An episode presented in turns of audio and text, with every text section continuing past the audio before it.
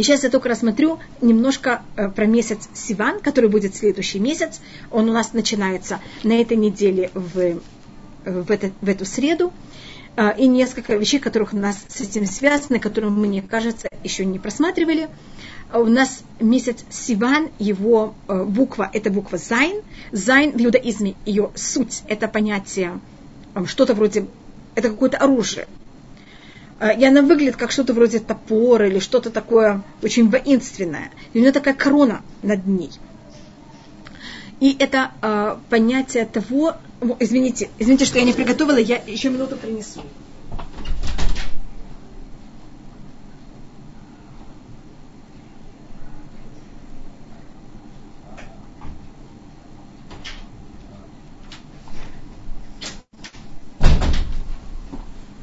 Извините, я пошла принести в начале и что-то забыла, я очень извиняюсь. Мне кажется, что если мы это покажем, это просто будет очень понятно. Вот, вы видите, как выглядит буква Зайн?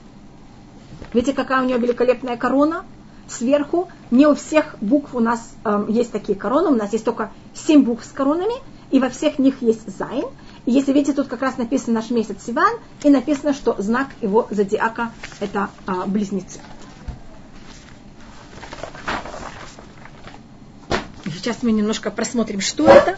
А, мне кажется, мы рассматривали, что месяц Нисан, это был у нас а, примерно вроде что-то апреля, а, его знак зодиака – это овен, это овечка. Эта овечка в иудаизме обычно символизирует кого-то, кто находится в обществе, как стадо овец. Значит, это мы часть еврейского народа. Наш месяц Яр, это у нас в какой-то мере, наоборот, это эм, бык, я не знаю, как он называется на русском, я, извините, что я э, э, забыла, а, но это, я имею в виду именно как знак зодиака так называется, и это у нас э, понятие индивидуала когда каждый занимается именно своими качествами, не я как часть еврейского народа, а я именно как личность самостоятельно. А близнецы это считается и то, и другое одновременно. Ведь это два, которые один. И это понятие, когда мы доходим до этой золотой середины, когда мы себя видим и как личность, и умеем также как личность оказываться в обществе. Э, буква Зайн, у нас месяц Сиван, непростой месяц. В нем в течение истории были очень сложные вещи исторические, что Всевышний, Всевышний нам помог, что этот месяц прошел очень хорошо, и что все было только великолепно в еврейском народе. У нас 20-го э, Сивана, это такой день, когда мы помним погибших и во время крестовых походов, и во время также э, Богдана Хмельницкого, так как это, вы знаете, что обычно идти на войны в древние времена не выходили зимой, потому что это было неудобно, э, осенью и весной также, и вот летом это уже было удобно выходить на войны, и поэтому первым, кто страдали, когда выходили на войны, были, как вы понимаете, евреи. У, нас также есть еще несколько вещей, которые произошли в этот месяц. 23 э, Сивана. Это было в период, когда э, это была та дата, когда поделились два царства. И, как вы знаете, еврейский народ, нам очень тяжело жить вместе. После смерти Шлюмо, это наша главная проблема, которую мы должны исправить, что Всевышний нам помог, что мы смогли это исправить. И после смерти Шлюмо еврей, э, мы поделились на два царства, северное и южное. Южное – это царство Иудей, поэтому потом называемся все Иудим. И 23 Сивана это был момент, когда царь Еровам, первый царь северного государства Израиля, э, десяти колен, которые у нас потом и потерялись, взял и отгородил свое государство от Иудеи и не дал евреям приходить в Иерусалим. И запретил им взять и приносить первые плоды в Иерусалим. 25 дня этого месяца, э, как вы знаете, у нас также были 10 мудрецов, которые были убиты римлянами. И у нас первые два, это Рабан Шимон и Раби Ишмаэль, главный священник, и, Раби Ханина, и также Раби Ханина бен Традион, они были убиты в этот день. А 27 Сивана был сожжен Раби Ханина бен Традион вместе с свитком Туры. Извините, что я начинаю с нехорошими вещами, но я предпочитаю закончить нехорошие вещи. А потом мы рассмотрим те хорошие вещи, которые у нас произошли в этом месяце. Первого дня Сивана мы пришли к горы Синай – и мы пришли вместе первый раз, именно в противоположном того, что я рассматривала, мы первый раз в истории, хотя мы уже до этого были и кочевали в пустыне и переезжали уже с места на место, но когда мы, и каждый раз были какие-то споры, какие-то склоки, а когда мы 1 Сивана доехали до горы Синай, говорится, «Ихан шам Исраэль кнагитахар». И мы взяли там и остановился в единственном числе, говорится, еврейский народ. Мы там остановились без споров, все как одно – и Всевышний сказал, все, срочно надо давать Тору. Непонятно, что будет еще немножко. И, значит, для того, чтобы получить Тору, мы должны все быть вместе, ощущать себя как одно, один организм. Потому что никто из нас не может соблюдать все законы Торы. А когда мы все как одно целое, тогда, конечно, все законы, то, что соблюдает один, оно также связано с тем, что соблюдает другой. Один имеет законы царя, другой законы священника и так далее. А если мы в ссорах, так то, что он соблюдает, это не мое, я с ним вообще не хочу объединяться. А так, если мы объединяемся, так мы как будто то, что делает один человек, это также влияет на нас всех, это в любом случае влияет на нас всех. Но так это с нашим желанием и с нашим объединением. И тогда на завтра нас спросили, это было второго дня месяца Сиван, это как раз день смерти моей мамы, спросили нас, хотим ли мы получить Тору. И мы сказали, да, на Асева Нишма мы будем делать все и слушать. Мы сначала сказали делать, а только потом слушать. Это же невозможно. А если вы не послушали, что вам сказали, как вы можете это исполнять? И это понятие того, что мы были согласны на все, что нам скажут – мы говорили, мы согласны все делать, только скажите нам что. И вот это было как будто самое величайшее понятие евреев, это в какой-то мере а, согласие полностью передать свое желание Всевышнему. Это вот э, точно в какой-то мере на том же уровне, который ангелы, которые даже не имеют плохого начала. И мы в какой-то мере дошли до этого уровня в этот момент.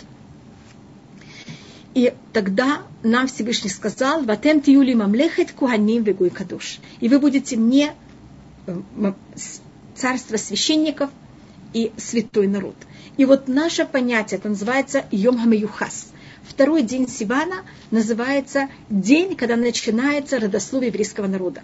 То, что мы избранный народ, это начинается со второго дня Сивана.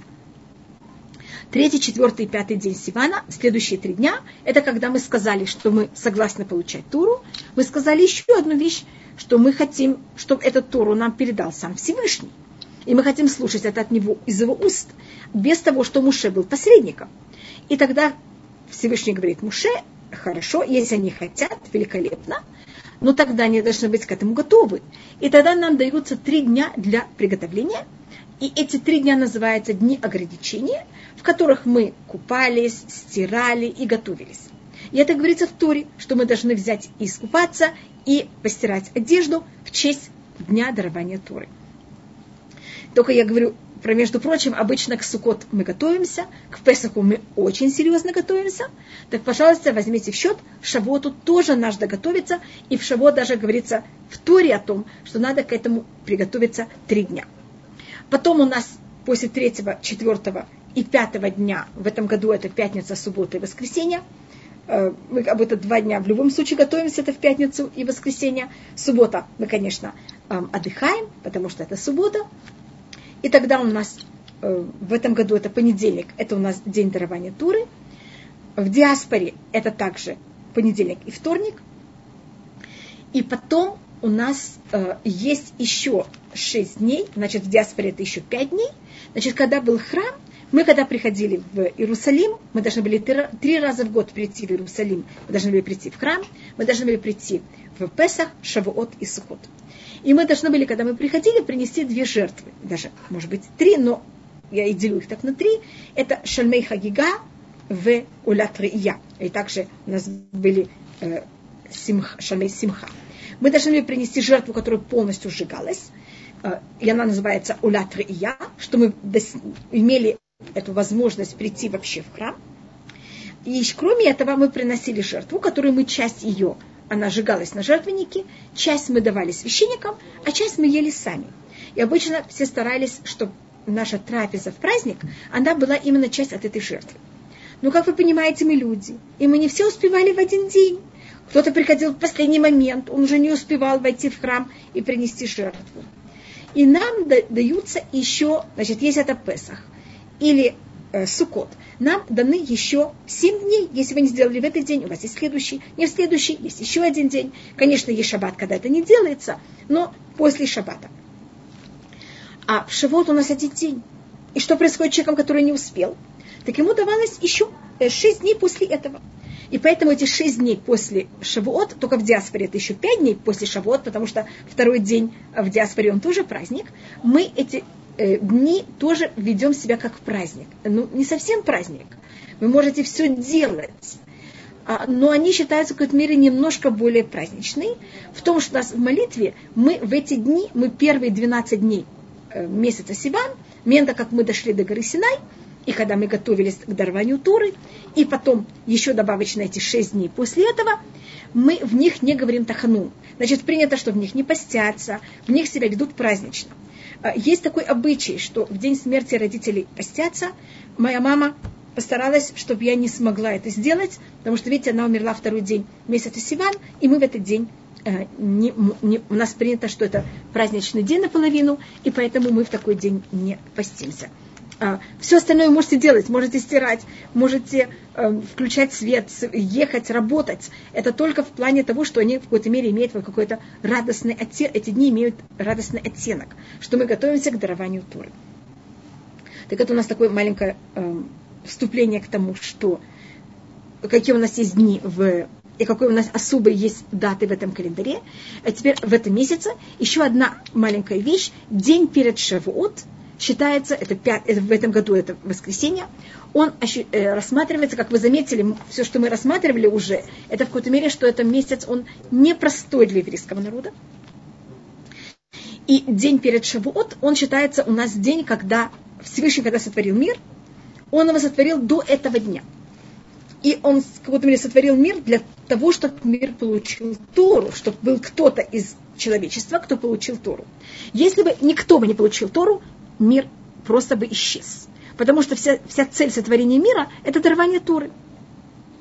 И каждый год, в этот день, это день до дарования Торы, в пятый день Сивана, мир доходит значит, до состояния, что если в этот момент никто не получит Тору, по-настоящему мир исчезнет.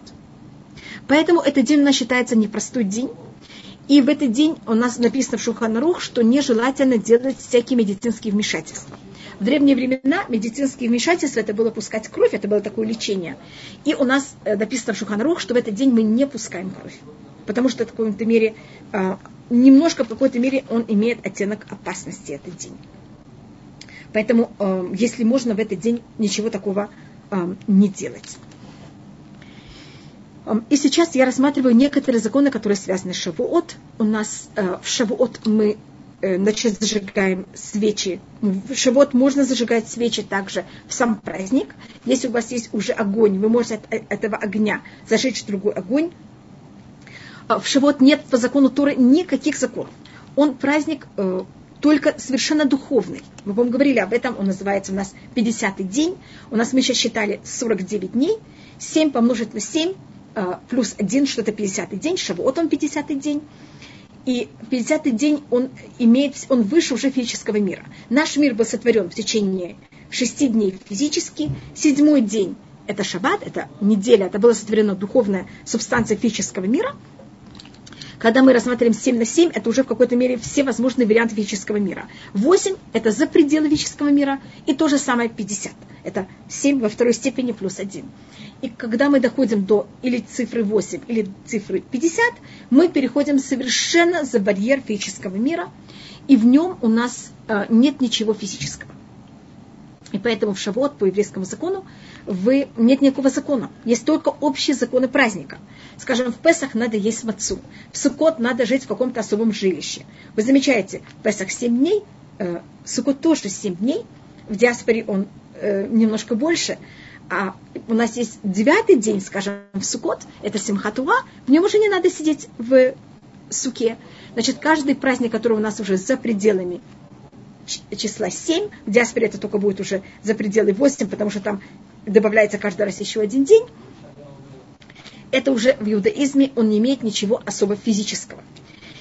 Эм, поэтому у нас есть в, Шавуот только законы, которые связаны, у нас нет законов, у нас есть только обычаи, и есть, как я вам говорю, вот э, законы любого праздника. Зажигаются свечи, запрещено, есть все вещи, которые запрещены в любой праздник, как эм, делать все вещи, которые запрещены в шаббат, кроме того, что мы можем от одного огня зажигать другой огонь, мы можем также переносить в шаббат, мы не можем выносить, если нет ирува. Вы знаете, в диаспоре особенно это проблематично. А в праздник вы можете выносить из дому и приносить э, вещи. И также у нас есть облегчение в плане бурер. Это из одного, из одного что-то выбирать что-то другое. А, поэтому, если оставляете какой-то огонь, можно от него зажигать также другие вещи в праздник. А, и это вот законы Шавот. У нас есть обычаи в Шавот. Я сейчас рассмотрю только как можно в какой-то мере вкратце обычаи. У нас э, есть один обычай. Это что едят в Шавуот молочные вещи также. И, может быть, мы говорили, почему это э, обычай, как я подчеркиваю, это совсем не закон. Если вы Шавуот не едите молочные вещи, вы ничего не переступили, но это обычай. А обычай еврейского народа уже считается как закон. И есть несколько объяснений. Почему? Одну вещь. Это потому, что в песне песней написано «Два швах халав тахат лишиных». Молоко и мед под твоим языком. Это имеется в виду Тура. И поэтому принято также даже и медом пользоваться в шавуот. Также какими-то сладостями. У нас Извините. Еще одна вещь. У нас есть разные уровни туры. Тура сравнивается с молоком, с водой, с медом, с вином. И есть уровень занятия туры э, у каждого из этих э, напитков. Молоко – это вещь, которая очень подходит для младенцев. Взрослым людям, э, они не могут жить на молоке. Вода – это вещь, которая нас моет, она дает нам жизнь. И вы понимаете, что Турам была нам дана в пустыне, а тура, тура, как вы знаете, сравнивается с водой. Есть также мед и есть также э, вино. Вино – это, конечно, секреты Туры. А, и вы знаете, как вино, чем оно более старое, тем оно более дорогое. И для пожилых людей вино очень хорошее. А для молодых, наоборот, оно опьяняет. И тогда человек даже то, что он имеет, он теряет. Гематрия слова яин, вино, юд это 10, еще один юд это 10, нун это 50, вместе это 70. Это понятие 70 уровней Торы, глубины уровней Торы. Это то же самое гематрия, как секрет, сод, самых, наберите слово секрет самых это 60, вав это 6, далее это 4. 4 плюс 6 плюс 60, это вам дает тоже 70. Значит, вино, вино и сод, и секрет, это у нас то же самое. А, Мед – это другой уровень Торы, э, вода также, а молоко – это вот уровень Торы такой самый простой. И мы, когда только вышли из Египта и получили Тору, мы были младенцы. Поэтому для нас Тора, она как молоко. Есть еще одно объяснение. Это так как евреи, когда они получили Тору, они же все сделали гиюр, и у них, и мы сделали гиюр во время дарования Торы. Мы стали евреями с этого момента. А, и тогда наша посуда, она была непригодна. И надо было сейчас как-то варить еду, и надо же знать все законы зарезания животных и всего. А как вы знаете, молоко можно просто взять и есть молочные вещи, изделия, не надо никак готовить. И поэтому евреи в Шавуот ели молоко пили молоко и ели молочные изделия.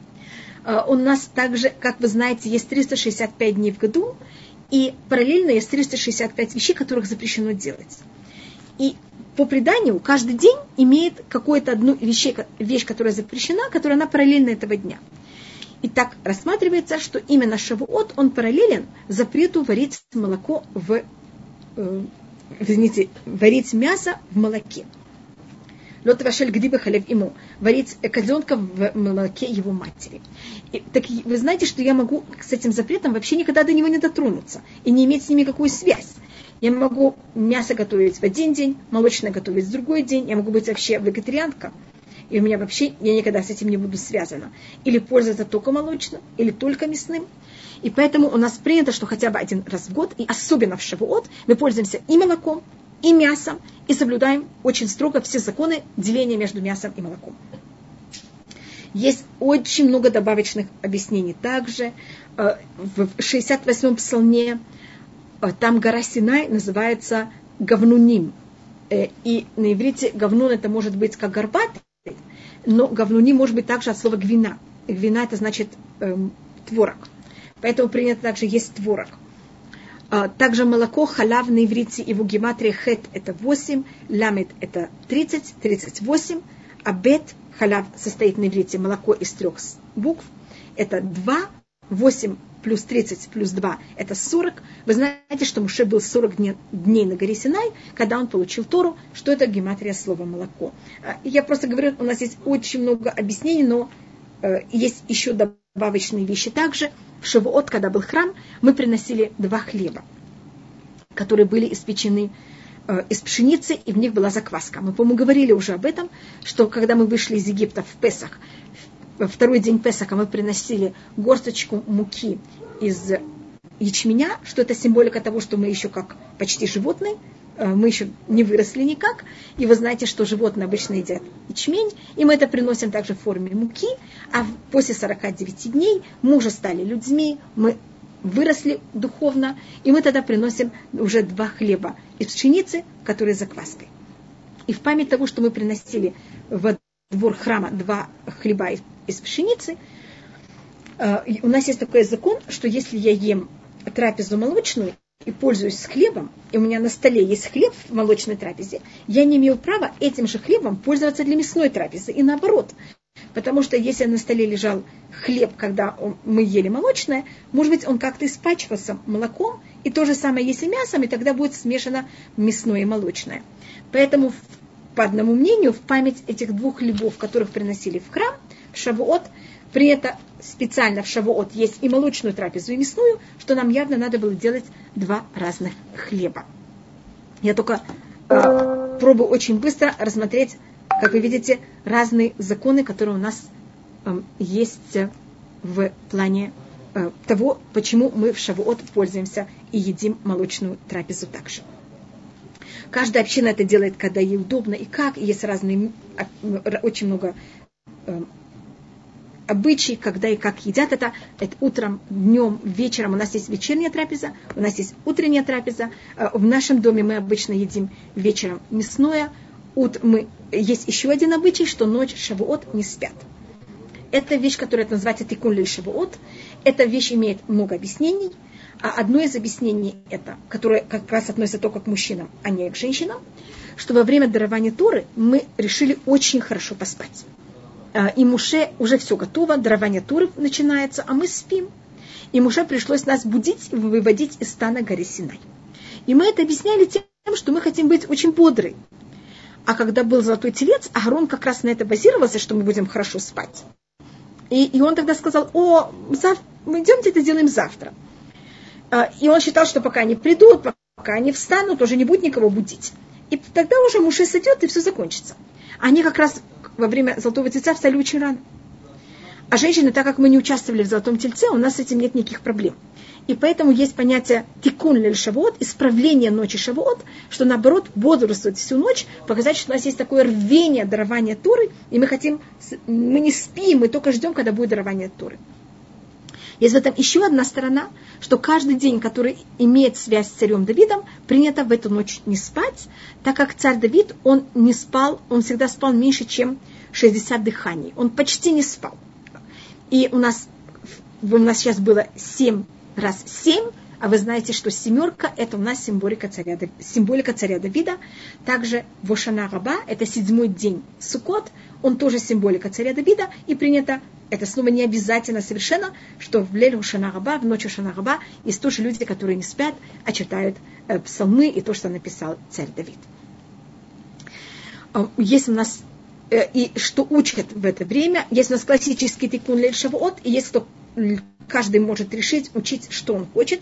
Классический – это учить начало и конец всех книг Торы.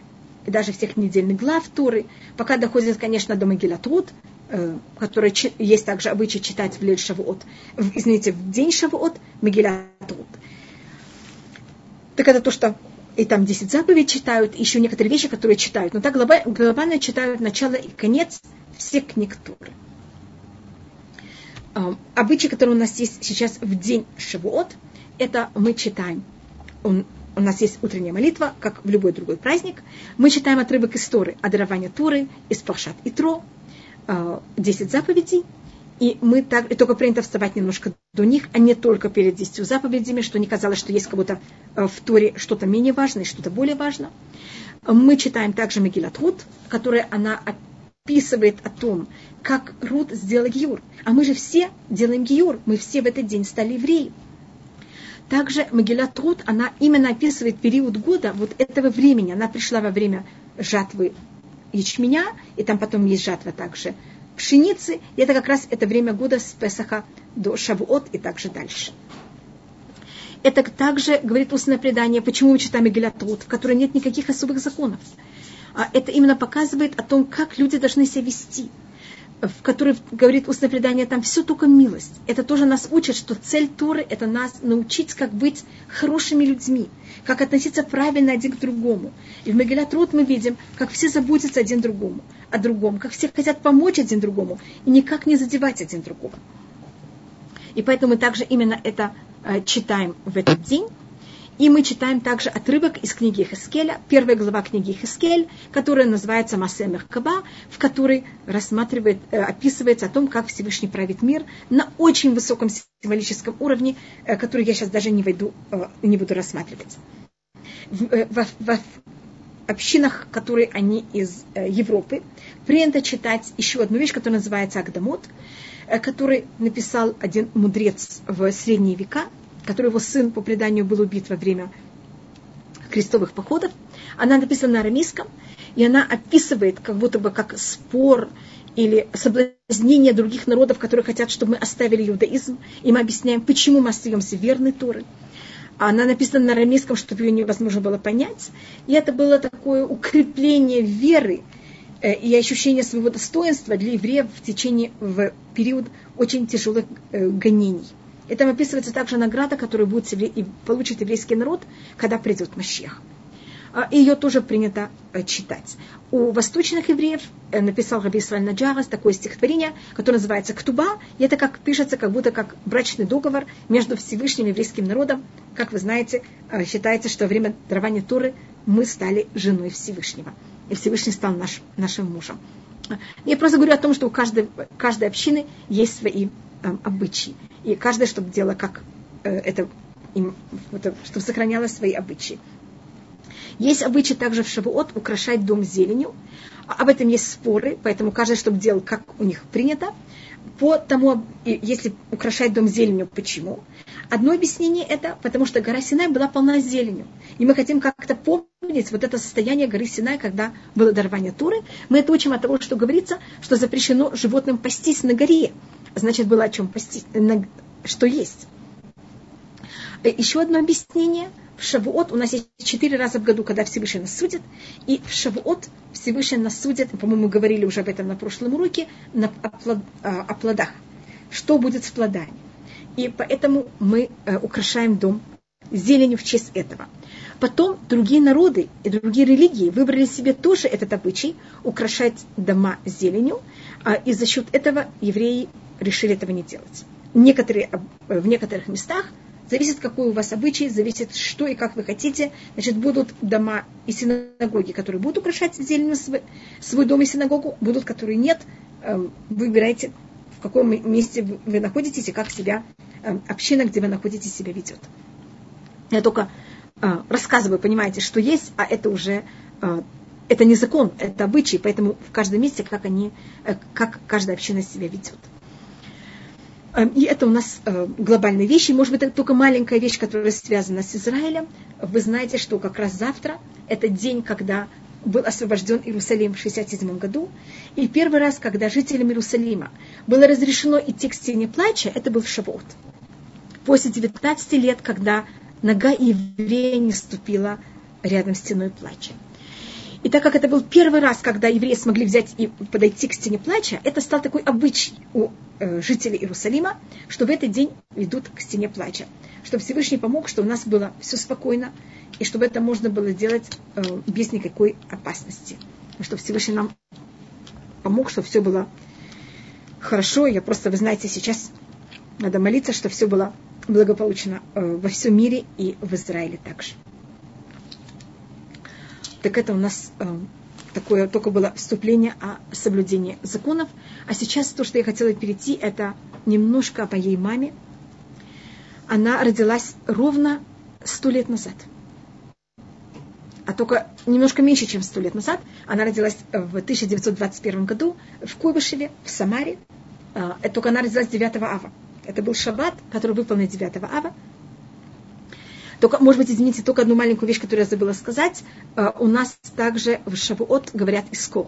В Шавуот мы тоже вспоминаем мертвых. Если у кого-то есть а, родители, которые уже не живы, так мы тоже их вспоминаем э, в Шавуот. Извините, что я э, не сказала это вовремя. И сейчас я рассматриваю мою маме. Она, как я вам сказала, родилась в Куйбышеве. Как вы знаете, это совершенно не слишком еврейский город – Родители моей мамы были относительно неравинные, очень простые евреи. Мой дед, дедушка был заготовщик, и он вместе с тем соблюдал все законы, хотя он, он был родом из Бреста, и ему было 17 лет, когда, вы знаете, это была как раз Первая мировая война, граница все время менялась, он перешел как-то, а Брест находился на границе, он перешел, когда хотел возвратиться, он уже не мог, и так он остался в 17 лет – в то, что стало вдруг Советский Союз.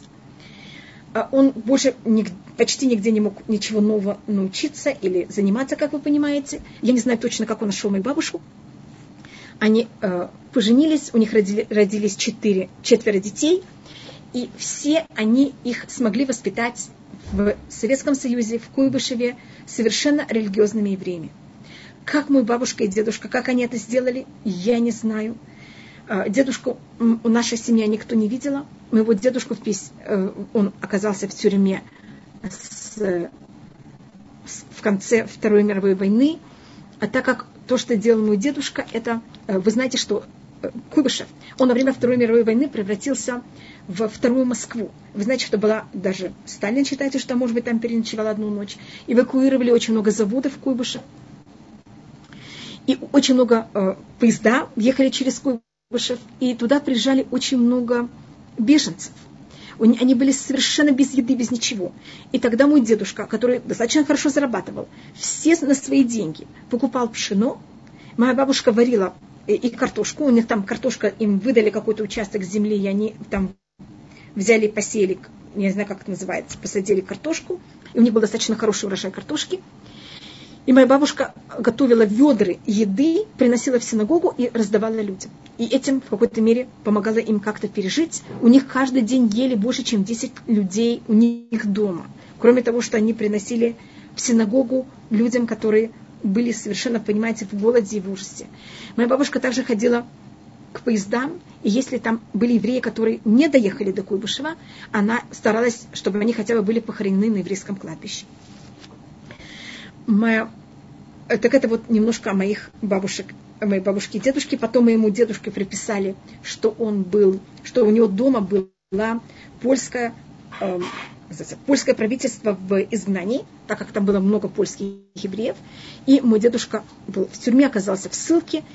Э, он умер в 56 году. Мои родители женились в 45-м, но им не дали моему папе никогда видеть его тестя, по-моему, как это называется.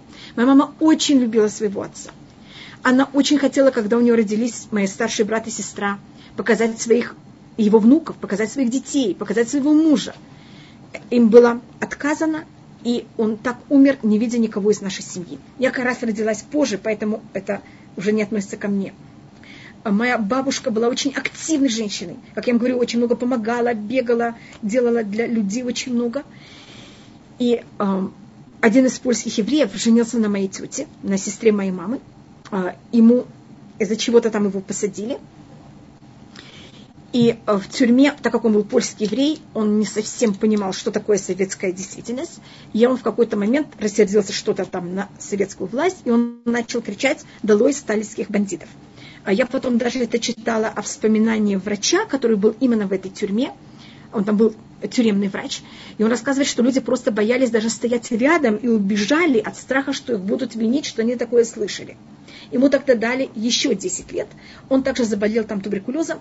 Моя бабушка поехала, все-таки вытащила его оттуда, доказала, что он психически нездоров, и его спасла но она по дороге всего, что она там, она заболела туберкулезом, и когда мне было два с половиной года, она умерла от туберкулеза, и я ее видела. Значит, последние два с половиной года она жила с нами, И я ее помню, у меня вот самое мое, э, древ, вот самое вот, вот, первое мое воспоминание, единственное такое воспоминание моего самого детства, это что я играю с моей бабушкой.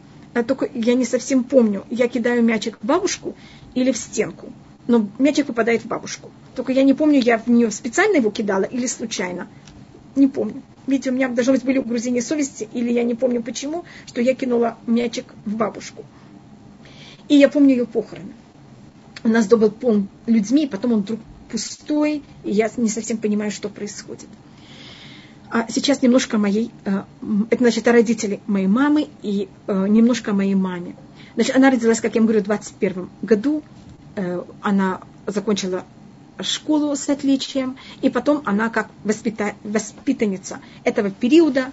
Моя мама не умела шить, не умела вязать, а не умела ничего такого, не вышивать. Это считалось мещанством. А, надо было быть, вы понимаете, как вот строить коммунизм. Она была, конечно, глубоко, глубоко религиозная женщина, но она воспиталась в этом периоде, в этом духе. И когда мы росли, у моей мамы было три, трое девочек и один мой брат старший. А, у меня сестра еще старше, брат. Потом через 12 лет родилась я, после всех неприятностей моих родителей. И потом у меня была еще младшая сестра. И мама очень боялась, что мы три девочки будем такие тоже очень как можно сказать, как мальчики.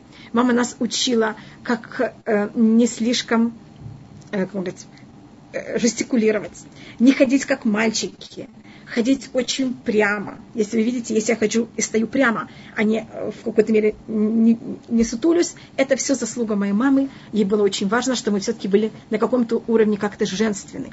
И она очень, она ощущала все время, что в ней нет этой достаточной женственности, э, и она очень старалась нам это как-то привить.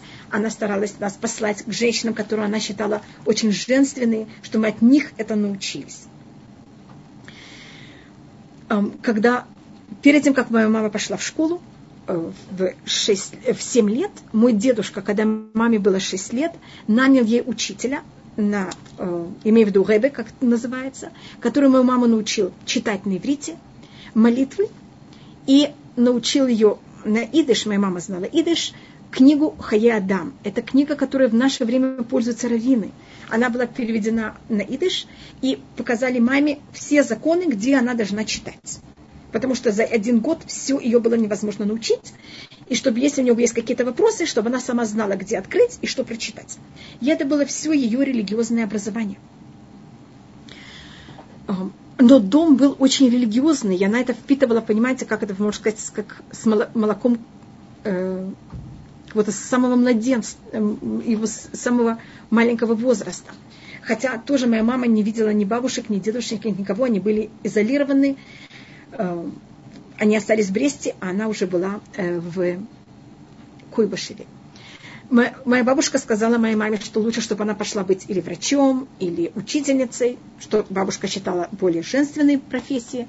Мама решила быть инженер-электрик. Мама потом нам всегда говорила, что это не женственная профессия, но это кем она была. Закончила институт с отличием. Эм, моя мама была очень красивая женщина. Она была смуглая, кария, с черными волосами.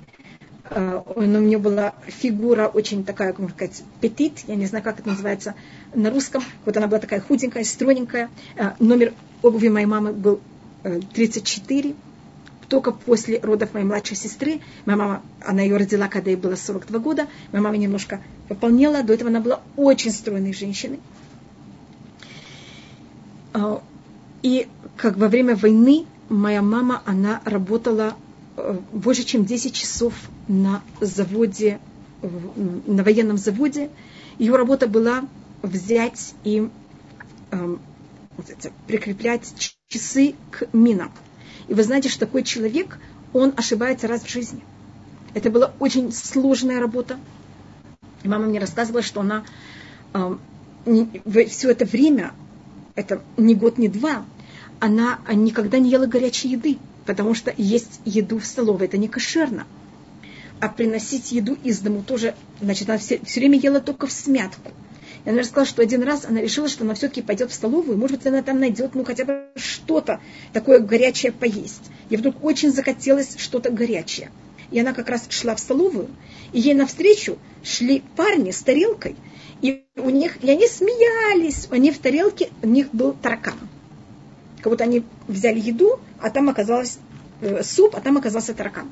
И это для моей мамы был такой знак, что это в какой-то мере она, э, она была так брезгливо к этому отнеслась, что она вообще даже не, вос, не вошла никогда в столовую. И так моя мама в течение всех лет войны ни разу даже не была э, в столовой и ела вот все время только в смятку.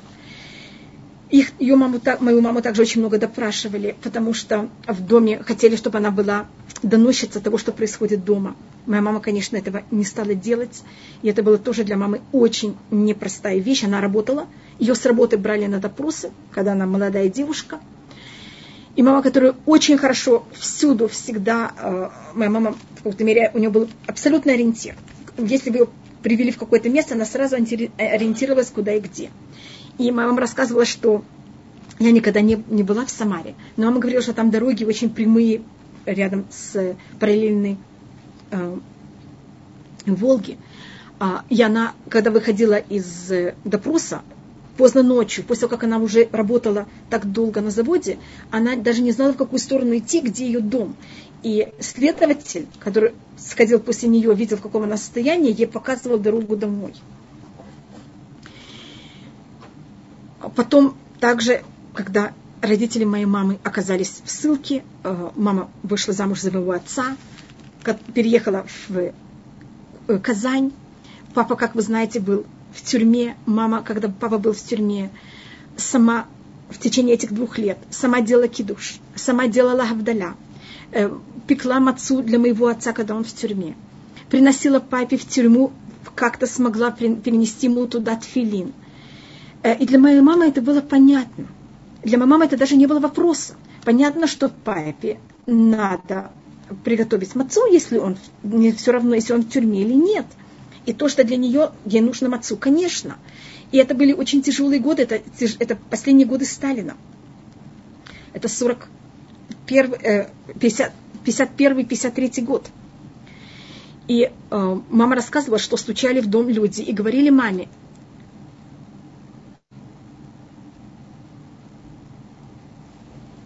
да, извините, я потом отвечу на этот вопрос.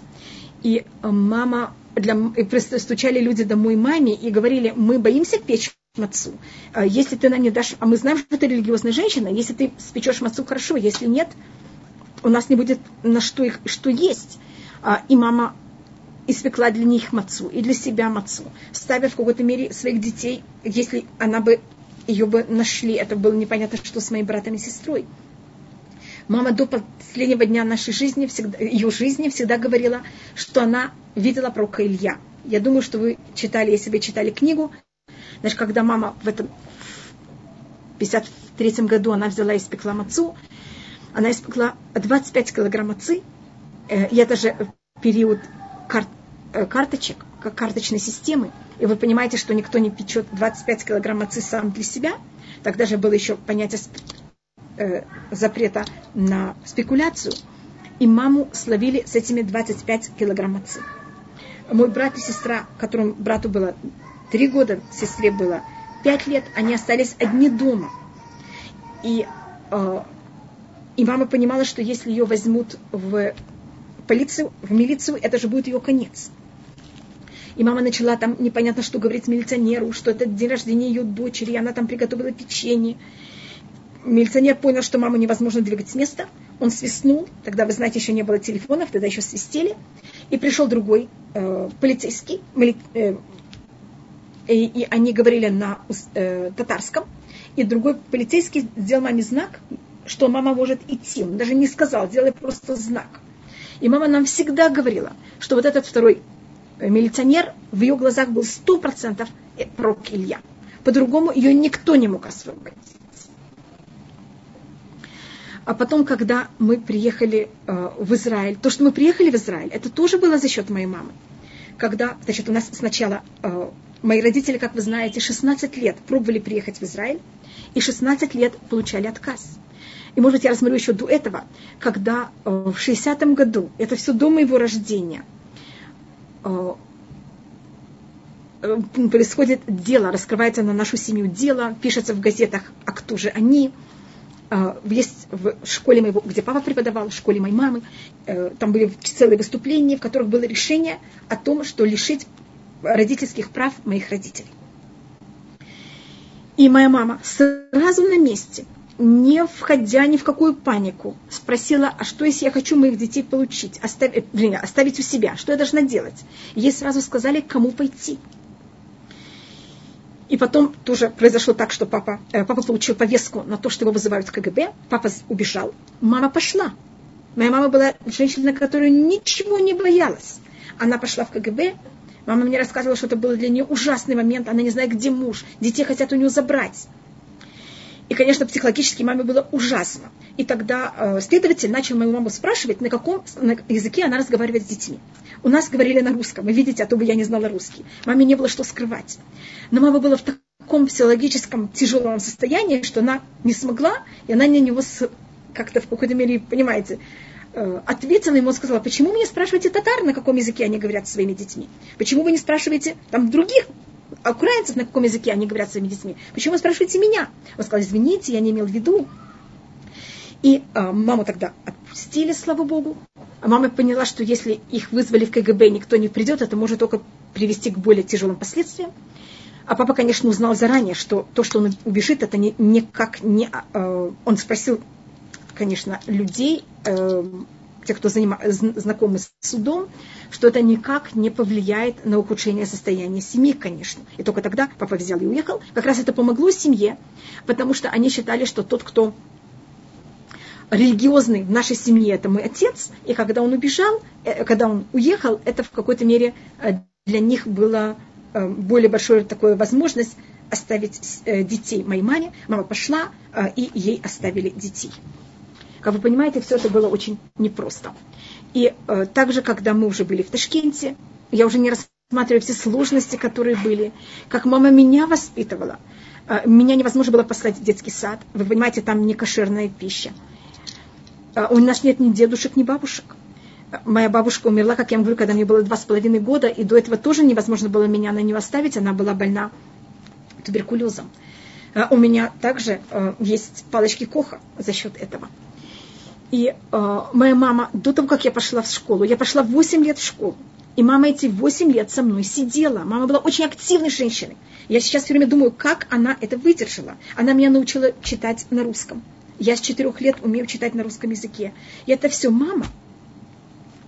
И у нее всегда было к нам терпение. И вот, может быть, последнее, что я рассмотрю, это когда мы выехали. И как мы выехали. Это когда моей сестре исполнилось 23 года, моему брату 21. Папа объехал всю Россию, чтобы найти как-то религиозных людей, чтобы мои брат и сестра могли на них э, жениться и выйти замуж. Никого папа не мог даже близко ничего похожего найти. И тогда а, моя мама просто понимает, что она не может, она вырастила детей, что с ними будет. И она тогда взяла мою младшую сестру и пошла с ней в КГБ. И после этого мы получили разрешение. Поэтому то, что мы приехали в Израиль, это тоже было дело рук моих, моей мамы. И, конечно, в Израиле моя мама также помогала всем, что она могла. Моя мама была очень отзывчивым человеком, очень прямым человеком. Она всем говорила все прямо в лицо. А, мои родители были очень разные по характеру. И это мне всегда доказательство того, что если люди, они очень честные, сильные, уверены в себе, все равно какой у них характер и стиль, они могут ужиться вместе. А, и у нас, мои, по-моему, я всегда каждый год это говорю, мои родители никогда никто не говорил о другом. Каждый говорил только о себе. Мама говорила, я упрямая, это очень нехорошее качество женщин, а, что вы не были упрямые, вы мои дочери, не будьте такие. Мой папа говорил, что он, у него есть склонность к гневу. Я думаю, что из всей семьи я это больше всего, эм, как называется, наследовала. Ведь я такой человек, который говорю очень быстро. И вы знаете, что люди обычно, которые очень быстрые, у них также э, нет терпения. И папа со мной очень много занимался тем, чтобы у меня было терпение, чтобы он не было... Э, но мама никогда не говорила, что папа не терпение. А папа никогда не говорил, что мама упрямая. Я даже не могу себе представить, что каждый, кто-то бы так говорил о, о другом. Каждый только занимался своими проблемами психологическими. Никто никогда не пробовал другого изменить. у каждого было свое мнение. Скажем, как пример, мама очень любила идти к стене плача. Это было для нее такое духовное возвышение, и она ходила, как она хотела. Папа, наоборот, он первый раз оказался в стене плача, когда ему было 54 с половиной года. Маме было 50 лет, когда мы приехали в Израиль. А у меня родители оба родились в тот же самый месяц, поэтому, э, понимаете, папе было 54 с половиной, мама было 50 с половиной. И папа считал, что он хочет, что это же трепетное состояние, которое у него было, когда он первый раз оказался у стены плача, чтобы это у него осталось навсегда. И он боялся, что если он опасался, что если он будет туда слишком часто ходить, у него это ощущение в каком-то мере стерео, будет в каком-то мере не такое. Поэтому папа ходил редко к стене плача, и для него это было более место траура. А мама, наоборот, она ходила очень много к стене плача. Там, за каждого из нас, перед тем, как каждый из нас вышла замуж или женился, мама ходила 40 дней к стене плача. Мама в Израиле очень много работала, хотя, видите, она приехала в очень зрелом возрасте. Она смогла выучить иврит, абсолютно им э, пользоваться, читать, хотя, вы понимаете, читать, она всегда говорила, возьмите язык, русский язык, вычеркните все гласные, это же будет невозможно читать. На иврите есть только согласный. И мама читала совершенно свободно на иврите. Для нее опасность, опаска была, что как-то она окажется, а, что мы должны будем ей заниматься. Для нее это было просто невыносимо. Она была очень самостоятельной женщиной. Она также вошла абсолютно в израильское общество. Вместе с тем, совершенно не меняя себя. А, и она была очень честно, очень сильной личностью и настоящей личностью. И вот это то, что я могу сказать о моей маме, э, и что Всевышний помнил ей все. Может быть, я скажу последнюю маленькую вещь, когда я должна была пойти в первый класс. Меня послали в 8 лет. Это тоже было решение моей мамы. Она считала, что если я пойду в 7 лет, я буду в том же возрасте, как сверстники, и мне будет тяжелее выдерживать соблюдение шаббата, там, говорить благословение, не есть, если мне предлаг, будут предлагать какую-то еду. Но вы знаете, как-то быть более самостоятельной уверен в себе, уверена в себе. И мама посмотрела на меня, когда мне 7 лет, 8 лет, уже я должна пойти в первый класс. Мама сказала, ты выглядишь так, что если весь класс тебя не будет избивать, они просто будут праведники. Тебя еще зовут Ева Зильбер, меня Хав Зильбер – это, ну просто ты просишь своим, вы знаете, такой, такой вот еврейский ребенок воспитанный. И мама тогда меня взяла и научила драться. Она меня научила как ставить подножку, она меня научила, как очень брать и сжать руку очень больно. И еще там какие-то там, вы знаете, как руку, чтобы выпрямлять. А, я никогда этим не пользовалась, я никогда не дралась. Но я вошла в класс, вы понимаете, как? Так что я никого не боюсь. И меня никто в школе никогда не тронул. И у меня были очень хорошие отношения со всем классом. И это тоже, видите, вот это умение понять состояние и э, правильно к нему отнестись. И нас воспитывать так, чтобы нам, нам, было, нам было комфортно, приятно и удобно. В нашей семье э, папа, в момент, когда я была маленькая, папа только работал. Пол зарплаты он отдавал потому, для того, чтобы соблюдать шаббат. Вы понимаете, что такое на половине зарплаты воспитывать э, пропитать шесть людей. Мама не может работать, потому, потому что я маленькая, и некого на меня оставить. И мама всегда старалась так готовить, и так, чтобы мы никогда не ощущали ни голод и ни нехватку. Мама, мама очень не хотела, чтобы у нас было это ощущение, что нет. Поэтому мама говорила нам всегда, потом она нам рассказывала, что она купит больше дешевое, чем немножко дорогое, чтобы не было в семье вот это ощущение нехватки. И я маме, конечно, неописуемо благодарна. То, что я тоже занималась Турой. Мне когда было там 6 лет, 7 лет, я проявила желание заниматься Турой. Вы знаете, что девочка не обязана это делать. Мои родители наняли мне учителя, платили за это деньги, и меня мама возила туда и назад. Что это было совсем маме непросто. И это все, вы понимаете, и для нее это было совершенно понятно и явно, что это то, что надо дать ребенку. Пожалуйста, я сейчас смотрю вопросы. Первым делом меня спросили про хлеб, я тут видела. Значит, Пожалуйста, значит, первый вопрос был про хлеб, и это очень да, важно. Да. Если эта буханка, если эта хала лежала на мясном столе, когда ели мясное, и если явно могли до этого дотронуться пальцами, мы с этим хлебом не можем есть молочное, да. Но если это осталось в мешочке, тогда можно. А если это было не в мешочке, мы не пользуемся. И Рабанислава также просит повторить, также просит повторить, сова не считаются опасными, опасными для исследований операций. Только один день, только один день, пятый день Сивана. В этом году это воскресенье перед Шавот. Угу. Это день перед Шавот. Эрев Шавот. Пожалуйста. Еще какой вопрос? Просто я вижу тут много вопросов, но я не знаю, какой порядок, поэтому я не знаю, кому что ответить. Значит, в шалом, в шавот произносят благословение. Можно на хлеб тоже, но и можно на вино, как вы хотите. Э, утром лучше вино или какой-то напиток, а вечером можете или на хлеб, или на вино. Нужно ли Нужно во время праздника шелкошел Конечно. Нет, нет, нет, нет. Мне говорят, что надо зажигать свечи также во второй день Шавот. Конечно. Mm-hmm. Скажите, пожалуйста, пожалуйста почему в Израиле помню, благословляют каждый день, а вне Израиля только в праздники? Это зависит от обычая. Это обычай Гаона э, с Фарадим и э, те, кто идут по стопам Гаона, говорят Беркат Коним каждый день, а все остальные говорят только в праздники. Да, и, и, конечно, говорят Шех Яну в диаспоре. Конечно, в оба дня Шавуот. И здесь и есть э, э, женщина Рита Сарару, О, да, Рита, конечно. Рита Сара Рут, конечно, мы за вас молимся, что у вас все было без Раташем Бешатува Бацлаха.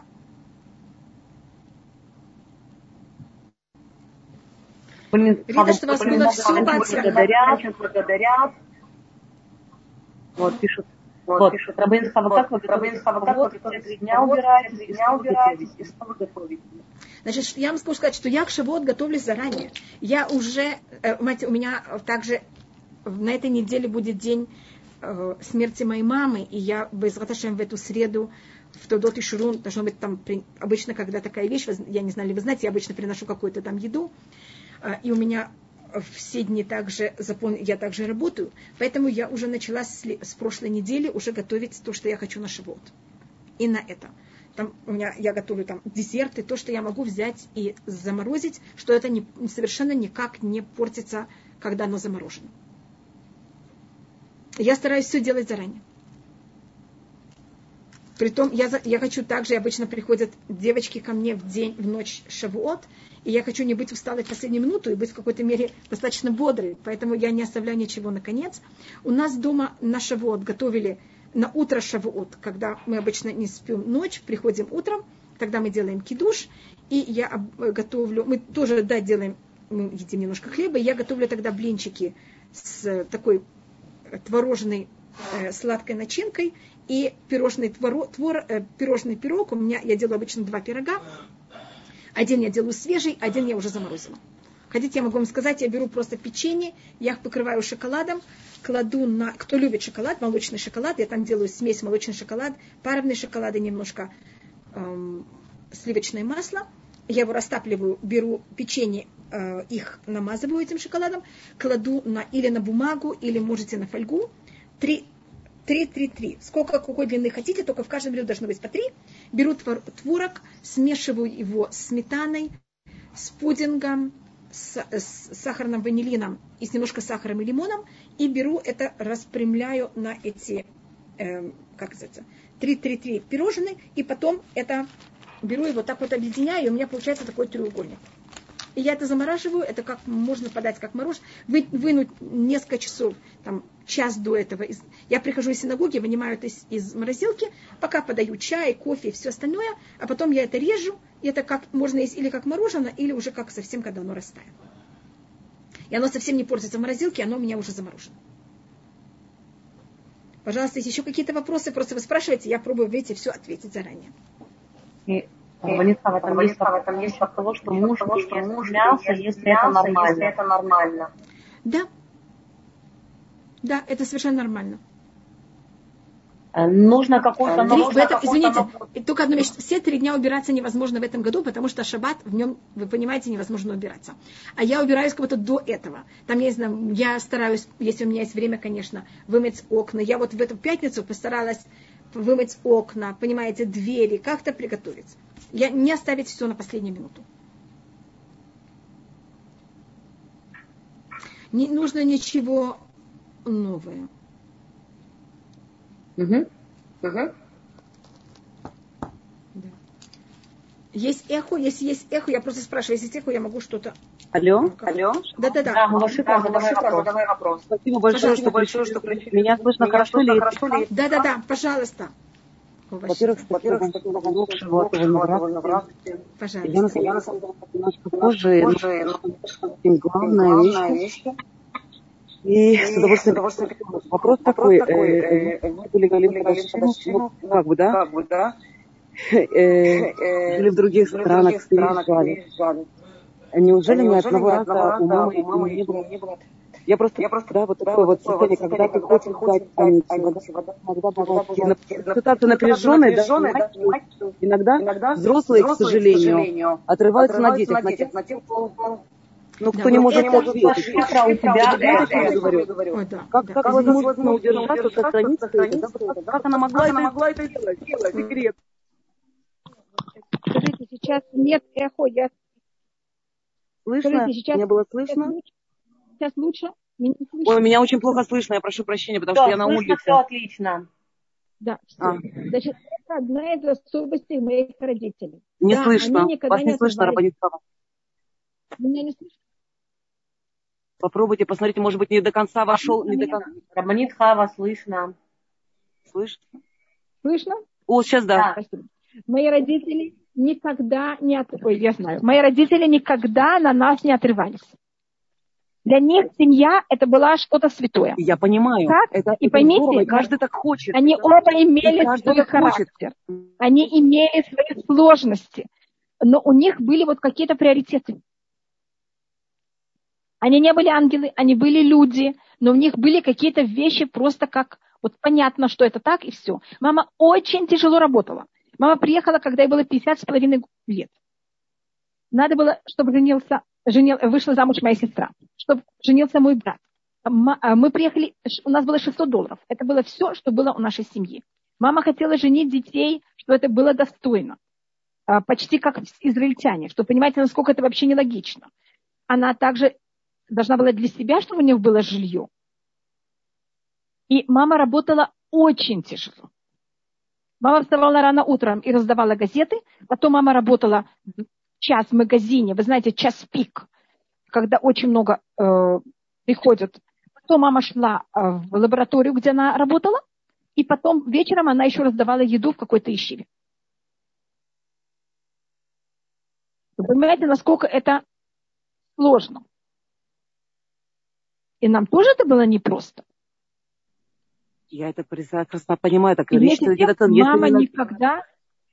Извините, ради бога, если не надеялись, мама... тогда друг друге иногда получается же так. Нет. Я понимаю, что у вас этого Нет, тоже она... не было. Так вот откуда вопрос, не вопрос, откуда брались силы, откуда, откуда расставлялись приоритеты, как это, как это возможно? Я думаю, что одна из это пон... понимаете, о чем одна из пон... я понимаю, понимаю, одна из понятий это я думаю ощущение, что это желание, вера. Я думаю, что вера дает очень много сил.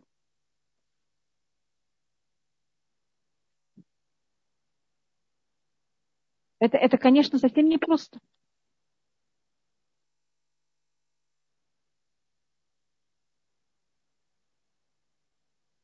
И эм, я, я просто видела,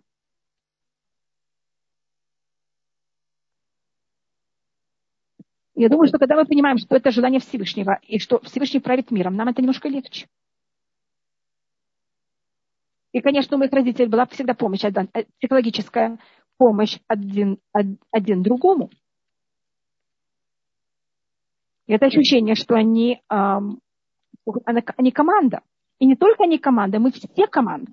Значит, и я была в этой команде, и моя младшая сестра была в этой команде, Сахарна Леваха, и мои старшие братья и сестра были в этой команде. Мы не один против другого, мы все вместе. Это дает неописуемую силу.